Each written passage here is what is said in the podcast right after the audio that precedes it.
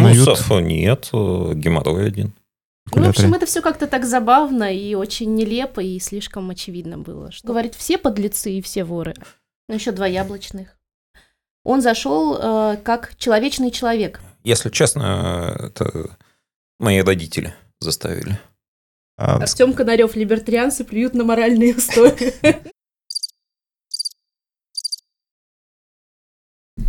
Всем привет, в эфире Радио Монтелиберо, меня зовут Биркин. Мы продолжаем парные выпуски знакомства из подкаст-студии первого клуба Монтелиберо. И в гостях у нас прекрасная пара, это Айгуль и Артём. Привет, ребята. Привет. Здравствуйте. Как у вас сегодня настроение, как дела? Я не была готова к такому вопросу, мы его не утверждали. Так, начинается. Все не по сценарию, что ли? Ну да. У тебя был такой вопрос? Нет. А у нас были какие-то вопросы подготовленные, у меня их, в принципе, нет. Ну, у нас есть. Значит, кто-то другой на мысли. Ко мне? Серьезно? Окей, давайте поменяемся. Ну, так, настроение хорошее сегодня. Сегодня четверг, да? Правильно? Значит, что неделя скоро закончится, будут выходные. Все круто. Класс. Солнце снова появилось. А вы так, извиняюсь, урабатываетесь, упахиваетесь, что вы ждете выходных, как манна небесной? Да. Ну, мы ждем пятницу в основном. Я просто для справки, мы сейчас собрались в студии в 3 часа дня, в четверг. Это просто вот эти вот парные выпуски, это сборище безработных людей, извиняюсь. Беззаботных, вот, я поправлюсь. Ну, это не мешает нам ждать пятницы, правильно? Потому что пятница – это святой день. Его а там дальше учить. Суббота и так далее. Да можно и в четверг уже начать, пятницу. Работа вещь временная, пятница вечно. Хороший девиз, мне кажется, для нашего подкаста вообще. Класс. Вы вообще как тут устроились? Нашли здесь работу или вы пока еще где-то удаленно работаете, или нет такой необходимости, может быть? Не, я айтишник, работаю удаленно. А вот у меня в справке написано, что ты немножко не айтишник, что ты муниципальный депутат Томска. Был. Это не работа. Муниципальный депутат – это общественная деятельность. Это как хобби. Ты серьезно? Да, ты ничего не получаешь, ты только вкладываешь свои силы, свое время. И деньги. Да. Ну, слушай, ну ты публичность какой-то получил с этого? Какие-то бонусы, не знаю. Бонусов нет, геморрой один. Зачем ты это начал? Кто-то это самое, наверное, и узнавал. Зачем я это начал? Потому что кто, кроме нас? Действительно. А какая у тебя была деятельность? То есть какой был мотив? Мотив делать жизнь вокруг себя лучше, комфортнее. Угу. Сколько ты так поработал? Нормально поработал года 2. Угу. Да, по-моему, 2 бюджета мы приняли. Первый почти 100. Ну, 2... 1,5, где-то так. Понял. Потом началась война. Да. И решил, что как бы семья важнее. Угу, угу. Ну, его нафиг все. Ну, и козни коллег, депутатов лишили меня возможности участвовать. Ну, Артем еще год был депутатом на удаленке. А можно так? Нельзя, но вообще-то можно. Да, во время ковида там, собственно... Ввели такую практику, что можно удаленно подключиться. Угу. Купили оборудование, софты и так далее на 5 миллионов. Целый один раз провели полностью удаленно, что угу. все депутаты были. И все. А после началась война и как-то... Заглохло? Не то, что заглохло. Там нас 2 уехало депутатов. И нас побоялись выпускать в эфир. По большому счету. В общем, вам сказали, что нет технической возможности, что являетесь лично за паролями, за доступом в эту информационную систему. Сначала пароли нам поменяли, да. Я там устраивал шоу, что то самое. Подобрал пароль другого депутата, зашел. Вот что значит айтишник, он же мундеп. Ну да. Остерегайтесь, не связывайтесь. Черногорский хакер. Да, программируют на калькуляторе. Ну, в общем, это все как-то так забавно и очень нелепо, и слишком очевидно было, что происходит и ради чего это делается. Угу, угу. Ясно. А ты кем занималась? Кроме того, что занималась Артемом и занималась Алисой, кем ты еще занималась или чем? Ну, до того, как мои жизни случился период декретного отпуска. Я была пиарщиком, была новостным журналистом, радиоведущим. Опа. Да, опачки. Слушай, вот действительно, у тебя должны быть вопросы к нам, а не у нас к вам, меня к тебе. Сегодня без вопросов с моей стороны. Окей, вопросов не было. И потом я работала, последняя моя работа была в комитете информационной политики городской администрации. То есть в какой-то момент получилось, что мы с Артёмом практически в противоборствующих лагерях, потому что моя работа была рассказывать, что у нас в городе все хорошо, и администрация делает, чтобы все было хорошо. Артём в своем телеграм-канале рассказывал, что администрация все делает плохо. Поэтому на эту работу я не вернулась. Да не то, чтобы плохо, ничего не делает. Ну да, Артём, да. Лучше не рисковать и ничего не делать, да. Это хуже будет. Такое чувство, что это главный лозунг всех управленцев в России. Ну, боязно, да, потому что вдруг потом огребешь, действительно. Ты стопудово огребешь. Тогда зачем вообще туда идти? Понимаешь, один геморрой. Чиновники? Да. Потому что это довольно просто. И есть гарантии. Гарантия неприкосновенности? Нет, там декретный отпуск, все по трудовому, тебя фиг выгонишь и так далее. Это такая достаточно спокойная работа, многие туда шли, потому что понимали, что от тебя не требуется какой-то суперэффективности, как, например, в коммерческом предприятии. Ты не обязан сделать так, чтобы результаты твоей работы были очень крутыми. Ты должен сделать то, что от тебя требуется, и за это ты остаешься на работе, и тебя ждет какая-то стабильность. Можешь пойти в декрет в один, можешь из него сразу выйти во второй, можешь выйти в третий, в четвертый. У нас очень много было многодетных родителей, поэтому, вот такая работа. И я на нее, собственно говоря, пришла, потому что хотела пойти в декрет, и такая, так, откуда бы мне сходить? Вот, и оттуда и пошла. Да, слушай, неприглядную сторону вы рассказываете этих самых властных структур, хотя не думаю, что это кого-то удивит в наших кругах. Это такая не ужасная часть, наверное. Есть еще более страшная.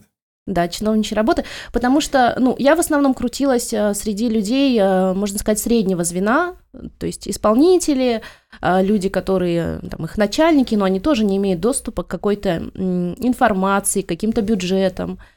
А то, что говорят очень часто, имея в виду чиновников, о разворовывании бюджетов, о каком-то нецелевом использовании, это все на более высоких уровнях. И это все самое неприглядное, самое, наверное, разрушительное, да, что происходит. Это все происходит там. Я понял. И об этом я не знаю. И слава богу, я к этому не причастна. Потому что у тебя все хорошо во всех этих новостях, естественно. Потому что муж оппозиционный депутат. Да. Мы об этом еще поговорим. Но у вас как-то споры были в семье? Вот что ты написал в телеграм-канале опять, у нас все хорошо же и так далее. Или наоборот? У нас, наверное, разногласие одно, что Артём говорит, все подлецы и все воры, а я говорю, нет, там есть хорошие люди, которые стараются, просто ничего не могут сделать, потому что... Или не рискуют, как выяснились. Либо не рискуют, либо если они что-то пытаются сделать, то им очень быстро говорят, нельзя, так не делай. Например, у нас в городской администрации был бывший активист, который занимался охраной исторического наследия. У нас очень много старых классных зданий, и он критиковал власть, и тогда ему сказали, а вот ты приди сюда и здесь поработай тогда, и все изменишь. И он пришел, и оказалось, что он ничего не может сделать. Это же не баг, а фича, что ничего нельзя сделать. Получается, система выстроена таким образом, что ничего не изменить. Нет, смотри, там можно попробовать что-то сделать, но тут же подключаются мотивы другие. Ты начнешь возбухать против начальства, тебя выгонят. Да. А тебе надо семью кормить. Да, это работа там. Ты на это живешь. Естественно, у тебя градус риторики понижается. Да. А потом выученная беспомощность. То нельзя, денег не дают. Там тоже большая проблема. Когда тебя берут исполнителем, это не значит, что тебе на что-то хорошее дадут денег. Даже если обоснуешь. Потому что деньги нужны для того, чтобы положить их в карман себе. В реальности, когда говорят про дефицит бюджета, денег реально там нет? Или там деньги есть, но просто для нужных людей? Ты теперь можешь все эти покровы сорвать? Смотри, денег нет. Но, выдержать. Ну, как нет? В городе оставалось 7 копеек с рубля. Мягко говоря, немного. Собранных, да. И половина из этих денег тратится на всякую херь ненужную. Типа? Ну, потому что надо отчитаться, что ты что-то сделал. Есть бюджет на благоустройство, ты не можешь сделать ничего хорошего, ты втыкаешь лавочку. И говоришь, я сделал сквер. Это еще четверть. Смотри, там часть денег уходит на пиар Единой России. Там у нас 5 миллионов, по-моему, было заложено из 17 бюджета города. А, неплохо. Ну, что-то вру. Ладно, короче... Ну, не 5. 5, по-моему. Вы как хорошие злой полицейские такие. Бюджет 17 миллиардов, ну да. Миллиардов, да. И 5 миллионов из 17 миллиардов шло чисто на то, чтобы пиарить мэра в государственных каналах. Каналах, да. Странно, и так далее. Это... Потихоньку там этому самому региональному оператору, который мусор убирает, покупали за счет бюджета технику, например, там, на 40 миллионов и так далее, и так далее. Там как бы сверху посмотреть не видно. А начинаешь копаться, с каждой строчки бюджета сколько-то уходит нужным людям. Но бюджет очень непрозрачный. Ты этого не увидишь, если не станешь требовать, чтобы тебе показали, а что скрыто в этой статье. И, естественно, потому тебе никто не будет показывать. Очень так все аккуратненько зашито. Понятно. Ну, вообще, можно снаружи как-то в 2023, например, или хотя бы в 2022 зайти вот человеку, который никак не связан с этими властными структурами, и сказать, я хочу быть вот там мундепом, помогать родному городу и все такое? Можно. Ну, собственно, у нас в городе 10 человек избралось на тех выборах оппозиционных, независимых. Проблема в том, что этого недостаточно. Там, чтобы влиять на решение, нужно хотя бы половина. Коалицию собрать, сколотить и... Да. Вот у нас было 37 депутатов, 10 из них независимые. Остальные так или иначе связаны с властью. Ну, еще 2 яблочных. Или нет, независимых добавил. Ну, да. Независимых. Вот. И получается так, что смысла большого нету.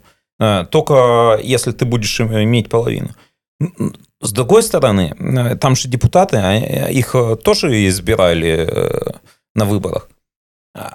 Но их избирали люди подневольные. Вот нашлось 10 человек независимых. Они хорошо провели кампанию, их выбрали. А остальных-то выбирали врачи, учителя, охранники и так далее. Подневольные люди. Но и это как бы небольшая проблема, если бы избиратели понимали, что там происходит в Думе. И как-то реагировали на своих депутатов. Хотя бы просто письма писали, что... То есть, все-таки это полезно? Это полезно. Но это как полезно? Это, вот, знаешь, косвенное влияние. Человеку надо избираться на следующий год. Там административное давление, понятно. Административный ресурс. Но если люди придут и проголосуют против его... Ему, он чувствует жизнь людей лучше, чем люди, которых не избирали.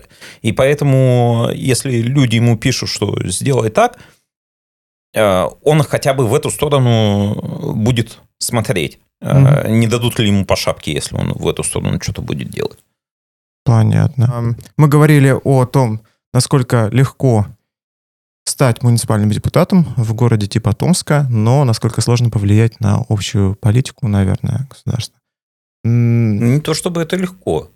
Там, конечно, есть прецеденты, где, по-моему, разница была в 10 человек, и всего проголосовало что-то около 400.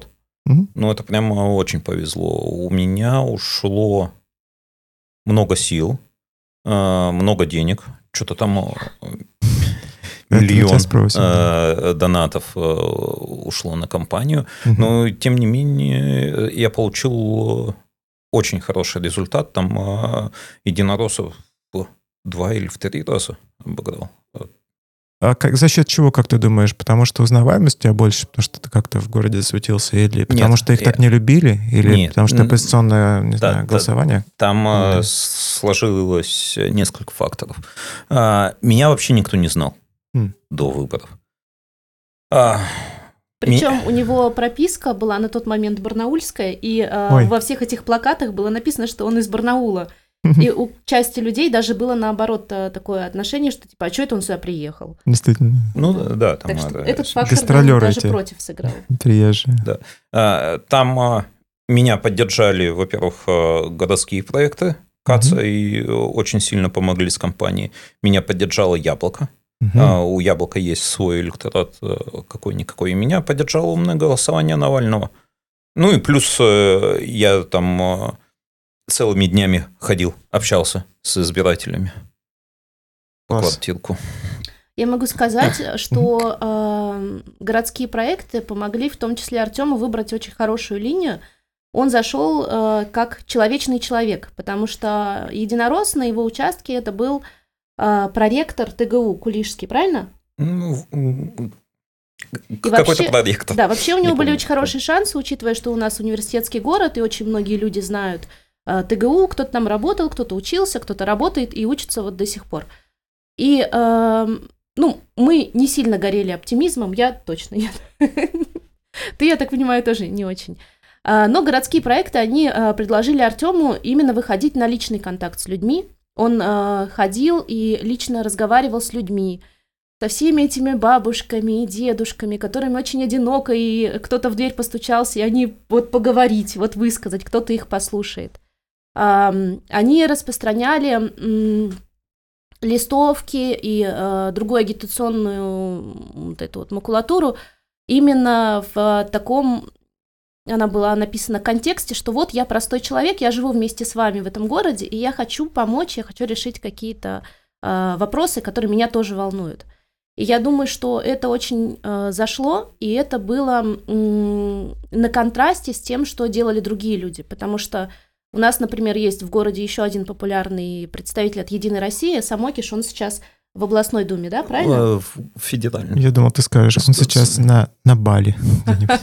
А я не знаю, может быть, и там. А он одновременно, и там, и там. Да. Удаленщик. И он, кажется, тоже, его избирательный штаб решили подхватить вот эту идею с подквартирным обходом. Только проблема в том, что пошел не он сам, а пошли какие-то волонтеры, абсолютно не заинтересованные, обходили по квартирам и говорили, вот он хороший, голосуйте за него. И это не сработало вообще, потому что, мне кажется, люди этого уже насмотрелись, навиделись, и просто это не готовы воспринимать абсолютно. А Артём приходил сам лично, стучался и говорил, вот я хочу. Нет, у Самокиша была поддержка хорошая, он много чего делал. Нет, его выбрали округе. Все-таки. Да. Нет, но вот по квартирные обходы он сделал очень плохо, я считаю.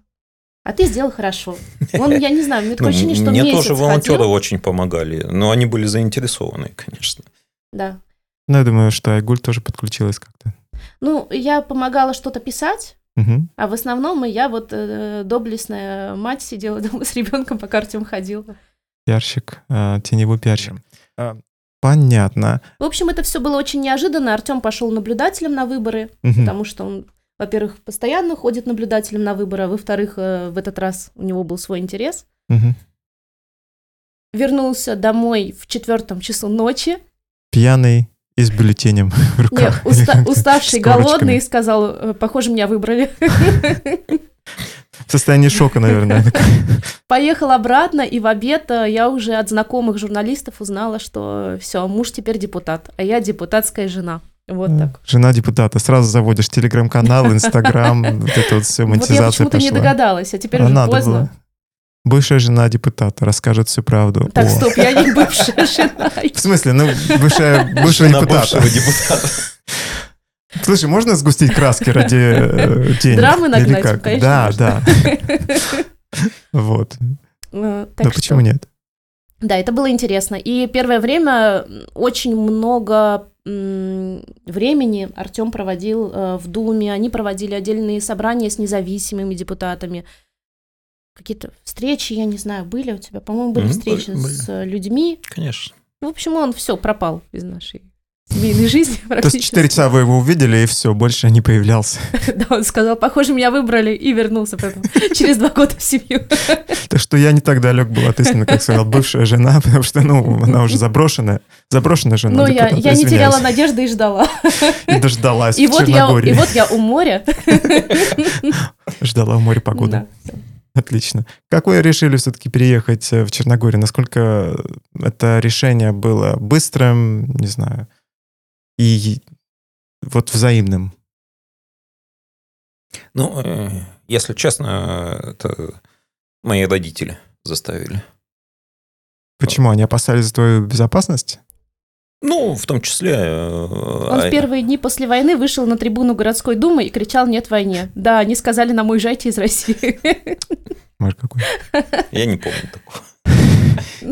Да, наверное. Зато я запомнила очень хорошо. Но при этом ты продолжал оставаться мундепом. Не сразу тебя выписали. Меня выписали во вторник предыдущий, 2 дня назад. Поздравляю, наверное. Не знаю, как-то странно это звучит. Я видел тебя в новостях, да, популярной политики, ты засветился вместе с другими депутатами. Засветился только потому, что там второй мой коллега его тоже лишили из команды Навального. Вообще это было неприятной новостью с утра пораньше. У нас было утро, у них-то уже день, они уже все сделали и разошлись по домам, а мы проснулись под эту новость, я по крайней мере. На каком основании лишили-то? Что 6 месяцев не появлялся в Думе. А это удаленка, все это уже не работает. Как бы я понимаю, что пароли решили. Удаленку мне отключили 1,5 года назад. Да.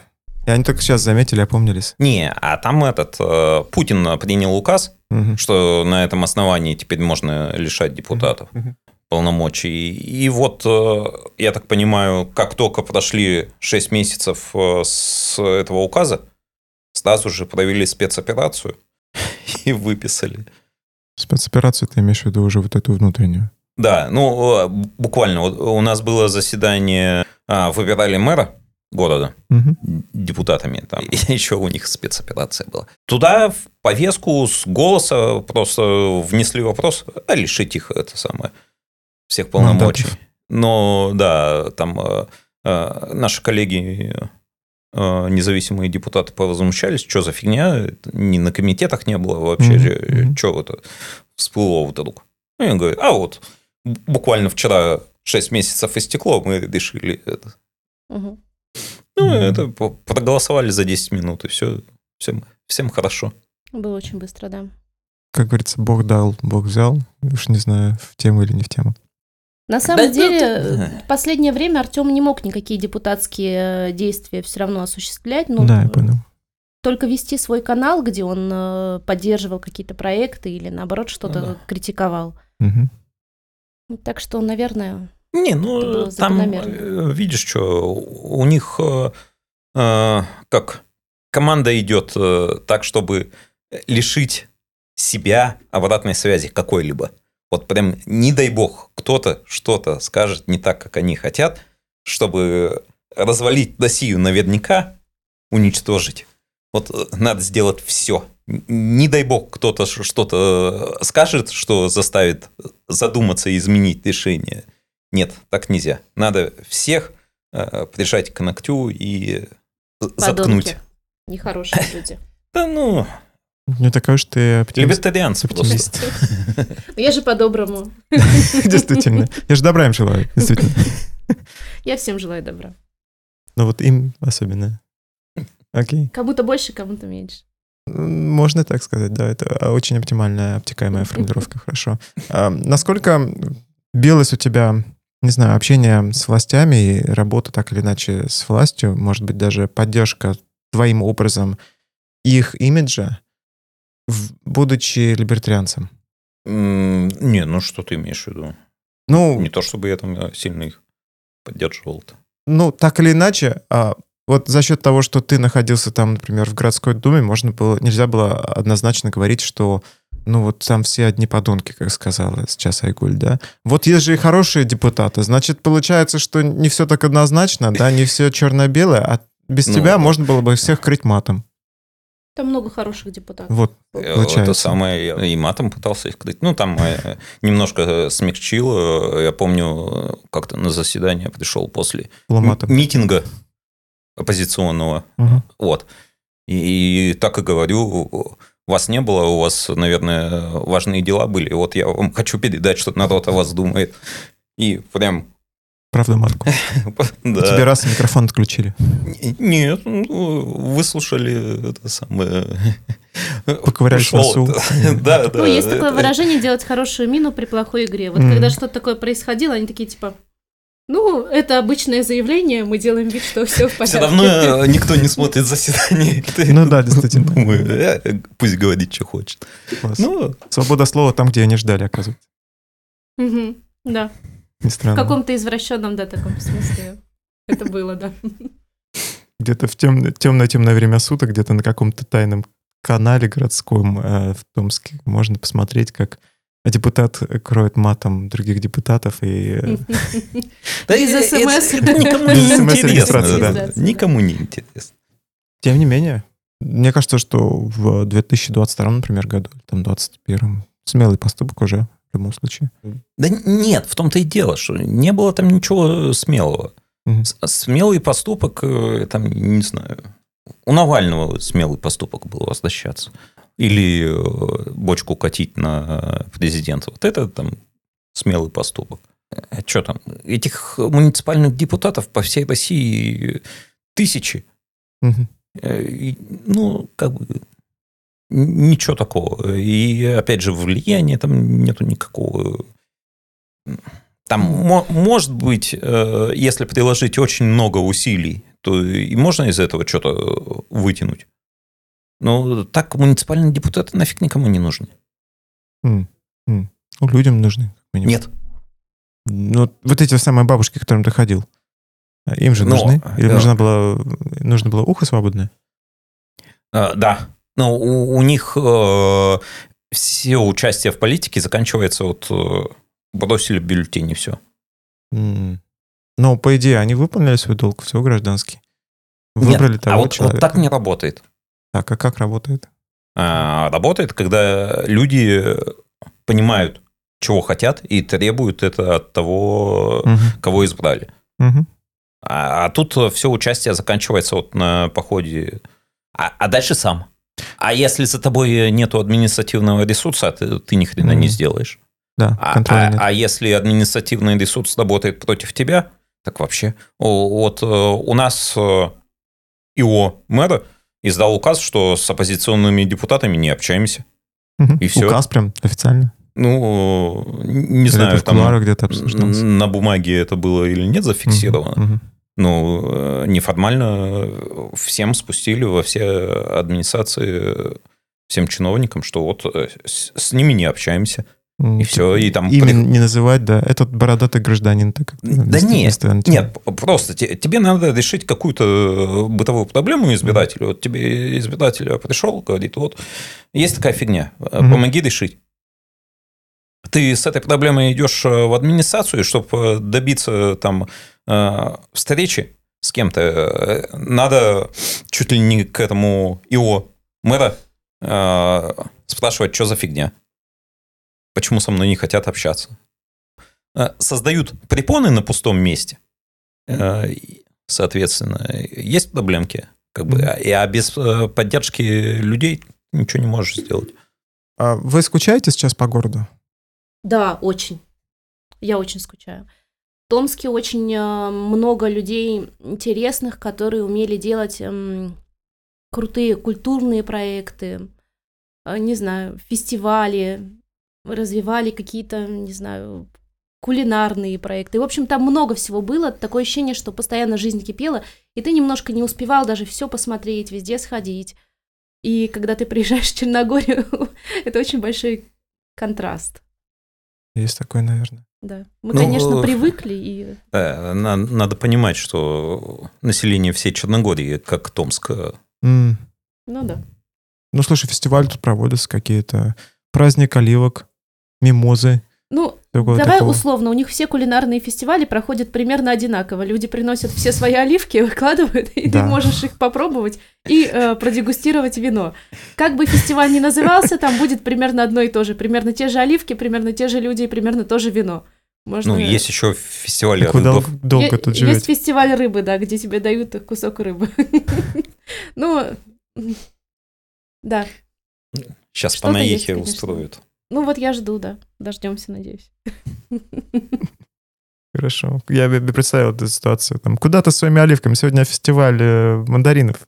Да я скраю снова. Да. Все нормально. А, тогда можно, да. Окей. Как вы вообще приехали в Черногорию? Это потому что Монтелиберо или потому что одна из безвизовых стран, и потом так получилось, что именно здесь Монтелиберо? Одна из безвизовых стран. Мы здесь были, и я знал, что здесь есть Монтелиберо. Угу. И брат твой сюда поехал? Ну, просто за компанию, да. Мы хотели держаться вместе, две семьи, и у них дети, и у нас дети. И нам показалось, что у нас один ребенок, наверное, у нас не дети, у нас ребенок. И нам показалось, что нам будет проще держаться вместе. Угу. Ну, здорово. Да, тем более они вроде очень горели энтузиазмом, казалось, что у них есть какой-то план, а у нас вообще не было плана, мы были растеряны, и я не понимала, что делать дальше. Но вы сразу после начала войны, получается, поехали, да? Мы активной приехали фазы. В конце марта. В конце марта 22 года. Ага. В середине, мне кажется. В середине, да. В любом случае, здесь 1,5 года. Да. Не разочаровала страна? Кроме фестивалей. Но мы понимали, куда едем. Мы были здесь в 2018 году, и у нас был вердикт, я думаю, что мы в нем сошлись, что это хорошая страна для того, чтобы жить здесь на пенсии. Что здесь море, ну, в общем, приятный климат, можно прогуливаться по набережной и принимать воздушные ванны. Вот. Солнечные тоже можно. Да, солнечные можно. Мы, конечно, думали о том, чтобы нам релоцироваться куда-то, но мы рассматривали разные страны. Мы обсуждали Португалию, правильно? Последнее да. у нас было. План был в Португалию, но, к сожалению, не сложилось. Ну да, получилось как получилось. Мы приехали в Черногорию, и в целом, наверное, неплохо, да? Ну, как? Неплохо. Как бы... Был вариант в Германию поехать. Угу. Та самая. Они сейчас дают визы оппозиционерам. В ту же Португалию. Но, с другой стороны, прижились уже здесь, Монтелиберо. Все хорошо. А насколько оно, насколько большое место Монтелиберо занимает в вашей жизни? Ну, я вижу тебя, например, на пиве. Прилично. Да. Приманили, да. Я это самое замещаю общественную деятельность. Пивной. Как могу в Монтелиберо. Ну, и в том числе и пивную, да. Ага. Хорошо. Я так много пива не пил. Что? Серьезно? Так, это интересно. Камера-то пишет. Компромат-то работает. Окей, хорошо. Но руки-то не чешутся, может быть, что-то побыстрее здесь. Да вот так должно быть. Опыт вундепота. В Монтелиберо не получится. Слишком все... Обособленные, что ли? Эгоистичные. Это хорошо или плохо? Плохо. Вот плохо в том, что неправильный эгоизм. Угу. Там можно развивать эту тему, но, к сожалению, пока общего языка находится очень сложно. Внутри комьюнити, ну, ничего, рано или поздно выстроится. Ну, слушай, может, как-то поспособствовать этому? Может, есть какие-то рабочие схемы? Тут не очень... Понятно, опять же, что делать? Как бы обычную политическую деятельность вести нельзя? Нельзя. По наехам. А внутри сообщества оно еще не достаточно сформировавшееся. И вот непонятно, куда вот те знания мои приложить, поэтому прикладываю, что могу, куда могу. Я понял. Ну, может быть, нанять Айгуль в качестве пиара? Пиар-агента, нет? Никак. А что пиарить? Пиарить нас, чтобы к нам присоединялись люди, чтобы... Я не буду заниматься пиаром никогда больше. Любимая работа, любимая детище. Я не хочу к этому иметь никакого отношения. А на радио тебя можно привлечь? Вот у нас есть подкастная студия. Не хочешь за старое это взяться? Подумаю. Вот, значит, отлично. За старого. Сменить. Многие сменяют, собственно, сферу деятельности. Будучи в Черногории. Да, и сейчас это самое, вот участвую в кемпе фасилитаторов. Да, отлично. Да, и там сейчас идет набор людей, которые как раз медийно могли бы помочь движению, угу, продвигаться, там всякие разные интересные технологии будут досматриваться, типа виртуальной реальности, угу, и так далее. Ну вот, если вы такой человек, подумайте о том, как бы вы могли приложить собственные усилия к популяризации нашего проекта. Пишите, звоните на Viber. Мы же в Черногории, в конце концов, действительно. И обязательно найдется вам местечко. Давай уж, раз ты такой правдоруб, бывший муниципальный депутат, скажи нам еще, какие есть минусы у Монтелиберо, чего бы нам, где бы нам мозги вправить или чего еще? Критикую сообщество. Вот самое важное — это неправильное эго у людей с позиции, что я король, а все остальные ничего не понимающие люди. Кажется, мы даже знаем этих людей. Ага. Да, конечно, знаем, все вокруг. Ага. Посмотри в зеркало, да, Биркин? Нет. Ты смотришь в зеркало, у тебя корона, ты да, молодец, красавчик. Ага. А вот все вокруг, они ничего не понимают, делают не так, и не то, и не тогда. Вот. А правильно эго, когда ты король, и они короли. И вы на равных. Ты красавчик, и они красавчики. Они тоже могут что-то разумное привнести. Вот с этим пока сложно. Коммуникация очень сложно. Люди сильно независимые, и, мне кажется, та же проблемка и из эго проистекает. Плюс такая штука, как толерантность, отсутствует. Опа. Что ты имеешь в виду? Я имею в виду, что... Неприятие чужих мнений? Неприятие чужих мнений и неприятие... Да, и это агрессивное неприятие, скажем так. Многие либертарианцы, не секрет, что за агрессию считают только физическую агрессию, а как бы для построения и институтов, сообщества очень важно, чтобы коммуникация происходила без насилия, без психологического, без манипуляций и так далее и тому подобное. То есть это токсичность, это тоже нужно включать. Да, токсичности очень много в сообществе пока что. Это опять же происходит с того, что все короли, а вы немножко не короли. Да. И вот не помню у кого, видел мысль, что... либертарианцев в детстве что-то сильно ущемило, что им теперь... Да, что теперь у них на пьедестал вот эта вот свобода неограниченная поставлена. И все ради свободы. Я вот хочу, чтобы меня вообще ничего не ограничило, в том числе... моральные нормы, УК и так далее и тому подобное. Ой, Айгуль, все больше и больше глаза просто... Кажется, мы на шаг ближе стали к бывшей жене бывшего муниципального депутата. Это очень интересно. Я уже боюсь ехать на фестиваль. Я преувеличиваю, раз меня попросили критику. Нет, надо преувеличить, чтобы на это обратили внимание. Если ты скажешь, чуточку, скажешь, чуточку не важно. А ты можешь это в заголовок вынести? Без проблем. Да, без проблем. Я это вынесу в аудиостикер, там оно вначале будет нарезки. Хорошо. Отлично. Артём Конарев, либертарианцы плюют на моральные устои. Я не так сказал. Какая разница? Большая разница. Бывший пиарщик, я понял, слушай. Кажется, тебя тоже где-то кто-то укусил в свое время, и что-то пошло не так. Окей, мы не на черном пиаре зарабатываем, если что. Хорошо, Айгуль, скажи, чего тебе не хватает в сообществе? Я знаю, что вот вы проводите женский клуб, да, у вас какие-то свои посиделки время от времени. Ну, больше одного раза мы сейчас стремимся вот освободить вас от детей, и вы чаще собирались. Да, есть такое. Вот сейчас школа началась как раз. Можно придумать.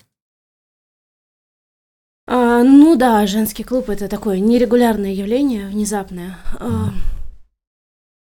Не знаю, я, наверное, меньше, чем Артём, ощущаю, что вообще есть какое-то сообщество, есть люди, с которыми я здесь встречаюсь. Они обычно достаточно адекватные, достаточно приятные, с ними есть о чем поговорить, но я не ощущаю пока какой-то общности, вот, наверное. Поэтому не могу... Синдром рыхлых коммуникаций.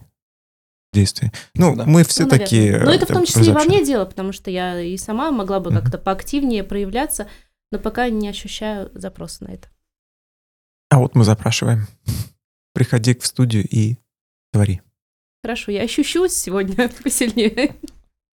Я понял. Да. Хорошо. Ладно, я должен, наверное, вас отпускать, потому что мне дали определенные рамки. Вот. Есть какие-то пожелания, не знаю, к нам или вообще к сообществу? Будьте добрее друг к другу. Давайте жить дружно, действительно. Ой, давайте. Классно, хорошо. И вы видите себя здесь через годик-другой? Я думаю, да. Чем дольше мы остаемся, тем больше пускаем корни. Засасывает это болото, ты хотела сказать. Мы год назад хотели уехать в Сербию, уехали туда, и я почувствовала, что уже вот как-то что-то не то. Вот. Надо корни уже обратно. Образовались. Не знаю, я так долго не загадываю. Завтра проснуться, и то хорошо. Прекрасная программа политическая. Ты понял, что я оптимист в нашей семье, я оптимист. Я думаю, пора завершать. Замечательно. Сегодня в гостях у нас были Артём и Айгуль. Прекрасная пара на рубрике знакомства. В рубрике знакомства это был Биркин и Радио Монтелиберо. Распространяйте, лайкайте, шерите, комментируйте наши выпуски, ищите их в наших сетях. Всем пока. Спасибо, до свидания.